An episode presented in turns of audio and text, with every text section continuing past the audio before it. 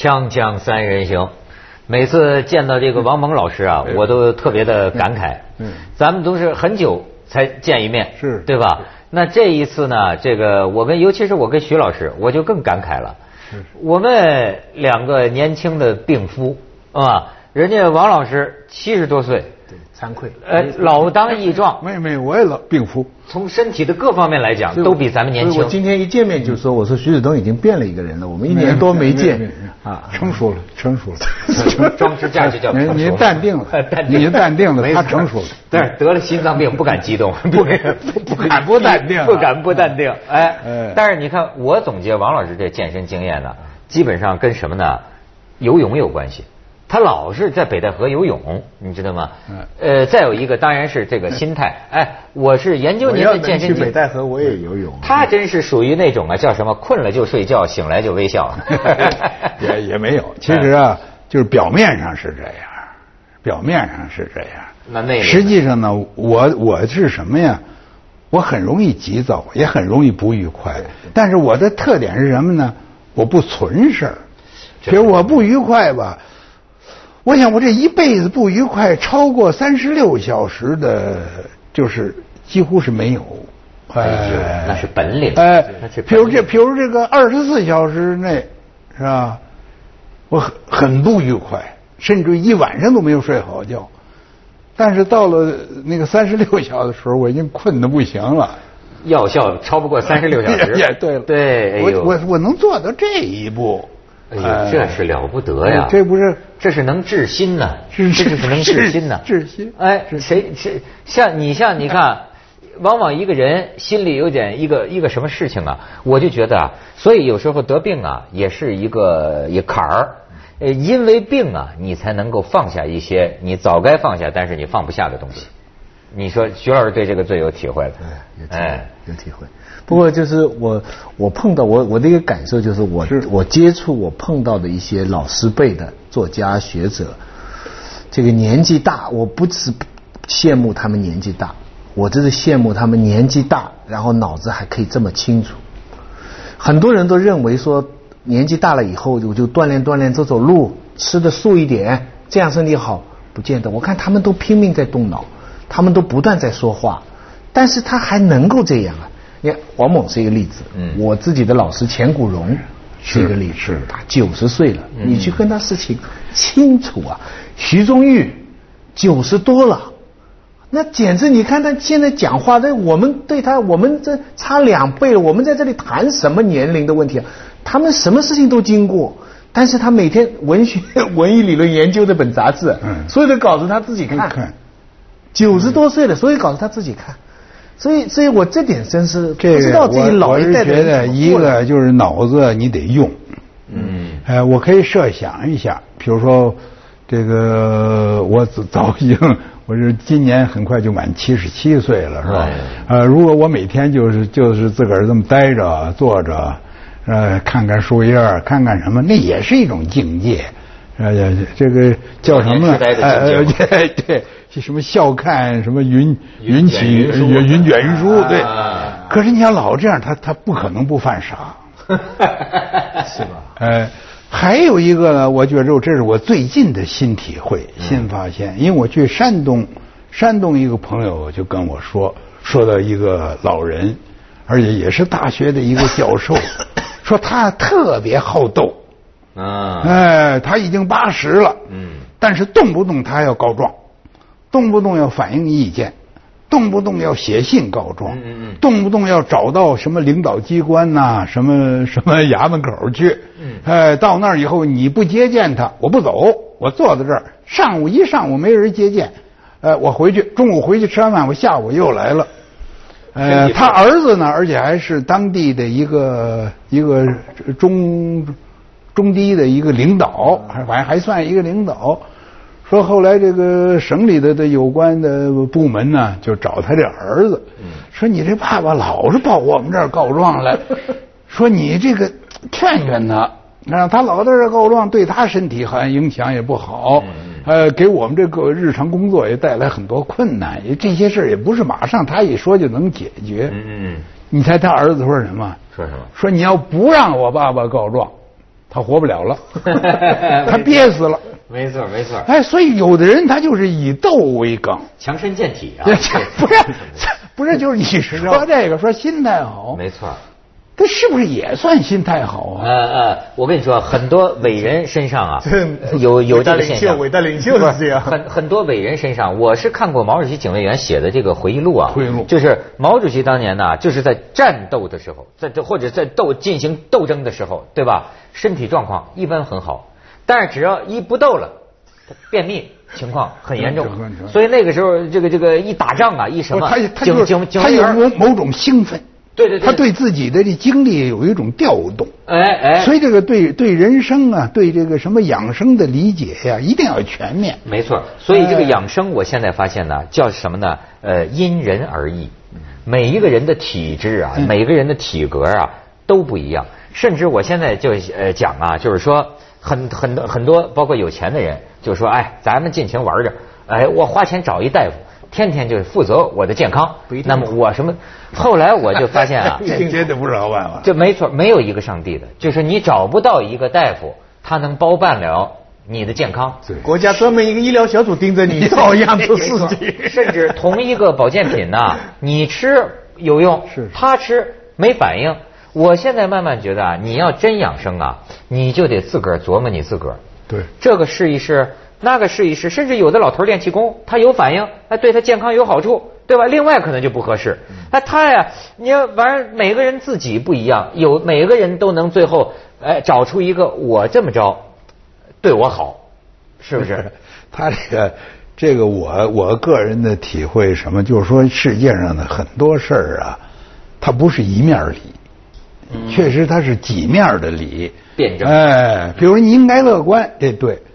说我乐观到什么程度呢？像您说的是吧？一累了就睡着了，然后一醒过来就开始微笑，一天微笑了14个小时，一直到晚上，这个人也是有毛病啊，是不是？起码他犯傻，有点傻了，他犯傻，是吧？所以我一见你我就先笑，这个你看着也不正常，没错。反过来说呢，说这人好斗，像我刚才说的那种情况，说他就永远这么斗下去。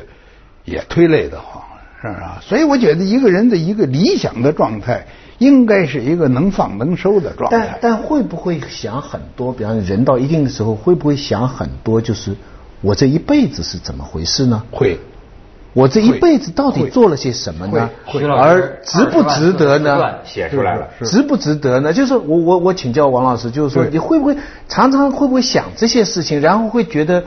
哎呀，我有哪些事情我是无法弥补了，我是一直没做到。我回首往事，我实话实说，我常常想，但是常常顾不得想，就是我手底下呀还压着活呢，说您说您现在就先把这活撂在一边，先去想，哎呀那件事是不是？哎呀，那你就是说又不可能沉浸在这种回。掂量啊，或者是重新设计啊，这种可能性很小。就是您现在没有什么时间去回忆过往一生。我有时间回顾了，他写了3卷回忆录。我写书啊，我干什么？所以我得回忆了，我该回忆的。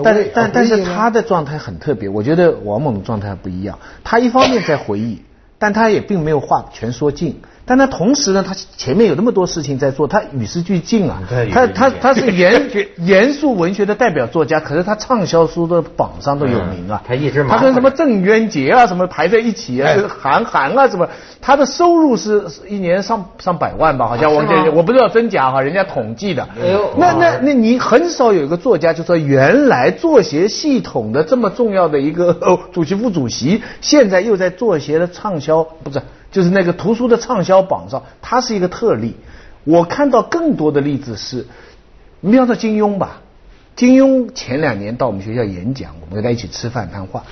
你看他的一个整个感受就是说，我要给自己一个定论了，就是说我写的那么多东西，他不断的修改。另外，他非常在乎人家怎么把它放在文学史上，是吗？不，对啊，你想，他跟我们。念之在之的讲什么？讲残雪是什么？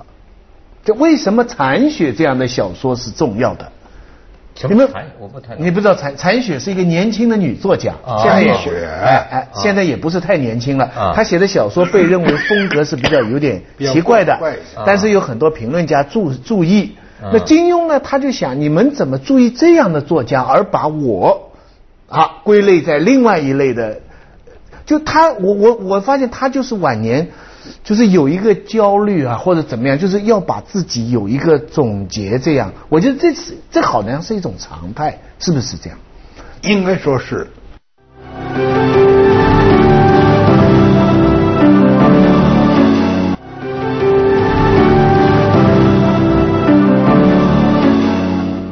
从我个人来说呀，我觉得呢，我做了很多我想做的事。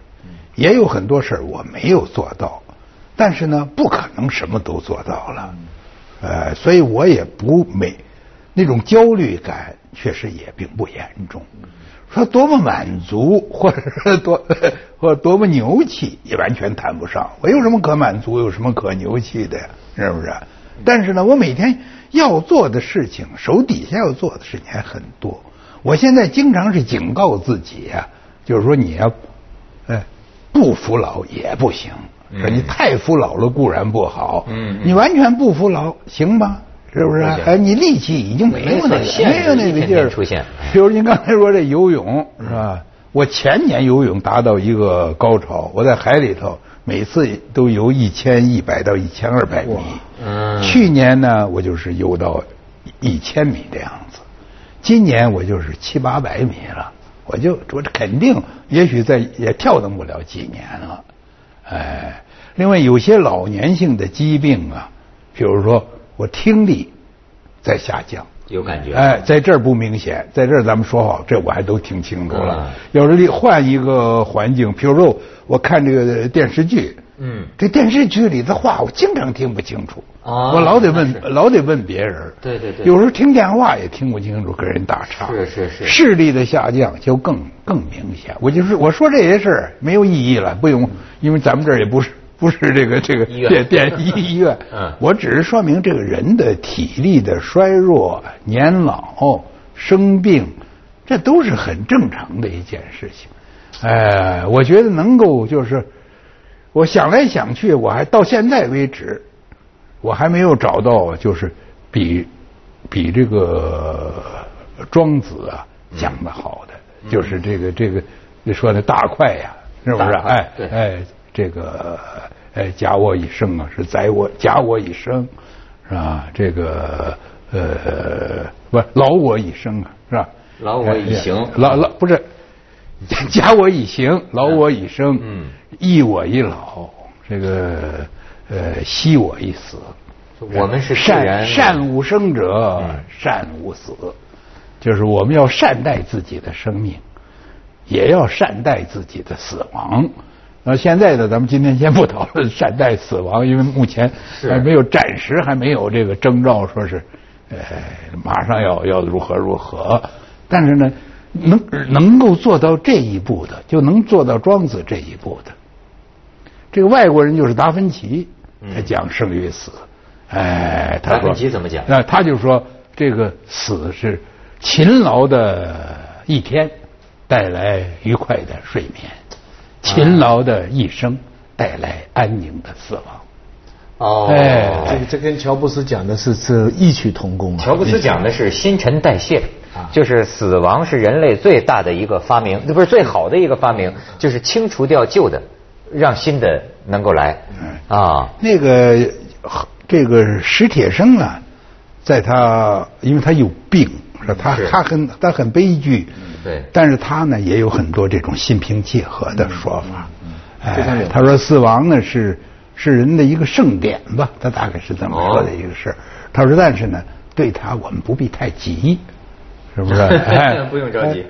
为什么他说是盛典呢？因为一个人在没有死亡以前呢，他的生命都是不完整的。是不是？您不说你已经拥有了你的完整的生命？对。是吧？没有盖棺论定，还没有生老病，你还有一，你还有没完整呢。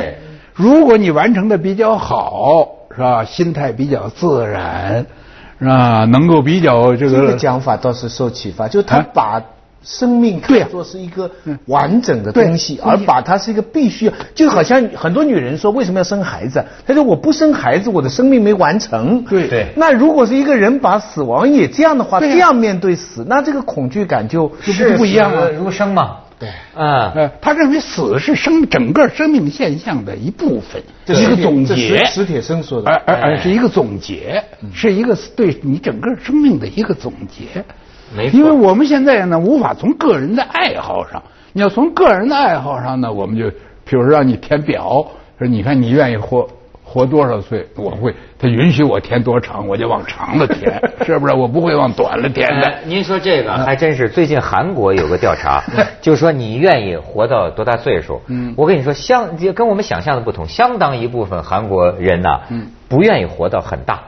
也比如说，一般的说活到70岁左右，我觉得差不多。我就是很多人说我不愿意活到80多，甚至是更不愿意活到90多。他的理由就是说生命质量不行了，对，然后呢会成为子女和社会的拖累，慢慢的就不愿意。你要真是让他选择，可是我跟你说，我还有一个老师跟我讲过，他说呀，他回家去看他的父母。他说：“你还别说，为什么？他说这个安乐死啊，或者说什么这个东西应该慎重啊。他说你听道理啊，听的是很明白。他说但是人走向死亡啊是很具体的，我们不知道一个人真的到最后时刻你会不会反悔，你是怎么想的？他就说，但是我就每次回家看我的父母，他说我的父母已经很老了，身体很不好。”活的在我看来就是个负担，就是个痛苦。可是我看他们两口子吃早餐的时候，他说那可真是多吃一口，他们都是人生的幸福。幸福。他说你怎么想？人会活到想活到最后的。咱们去一下广告，锵锵三人行，广告之后见。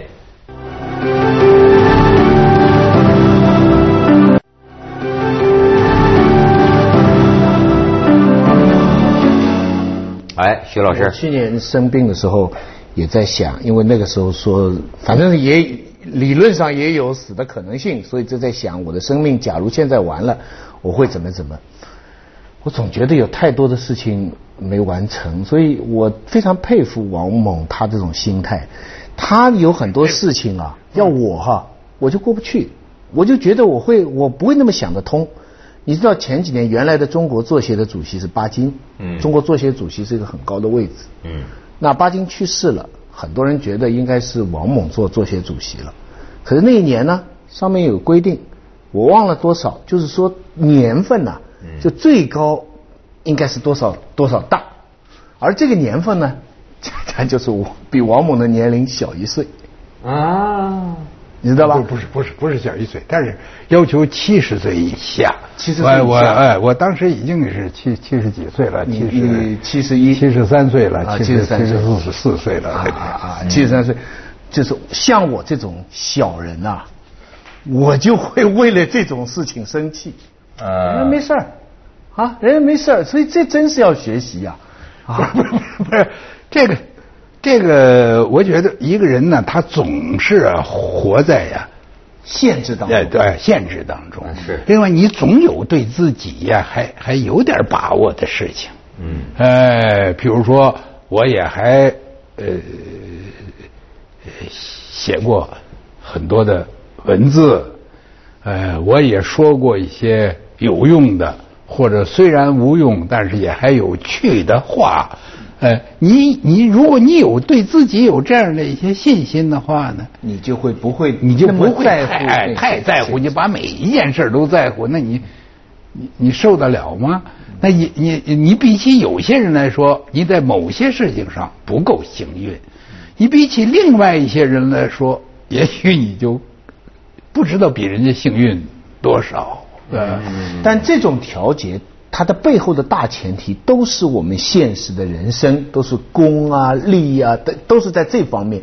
所以我在那个时候反一个角度在想，是不是我临时得找一个什么宗教，会不会到走向那个世界的时候，我的心境会更好一点呢？因为我在想，我们要回想的时候，我的参照系还就是文化、文学、政治，或者是爱情等等，所有都是红尘中事啊。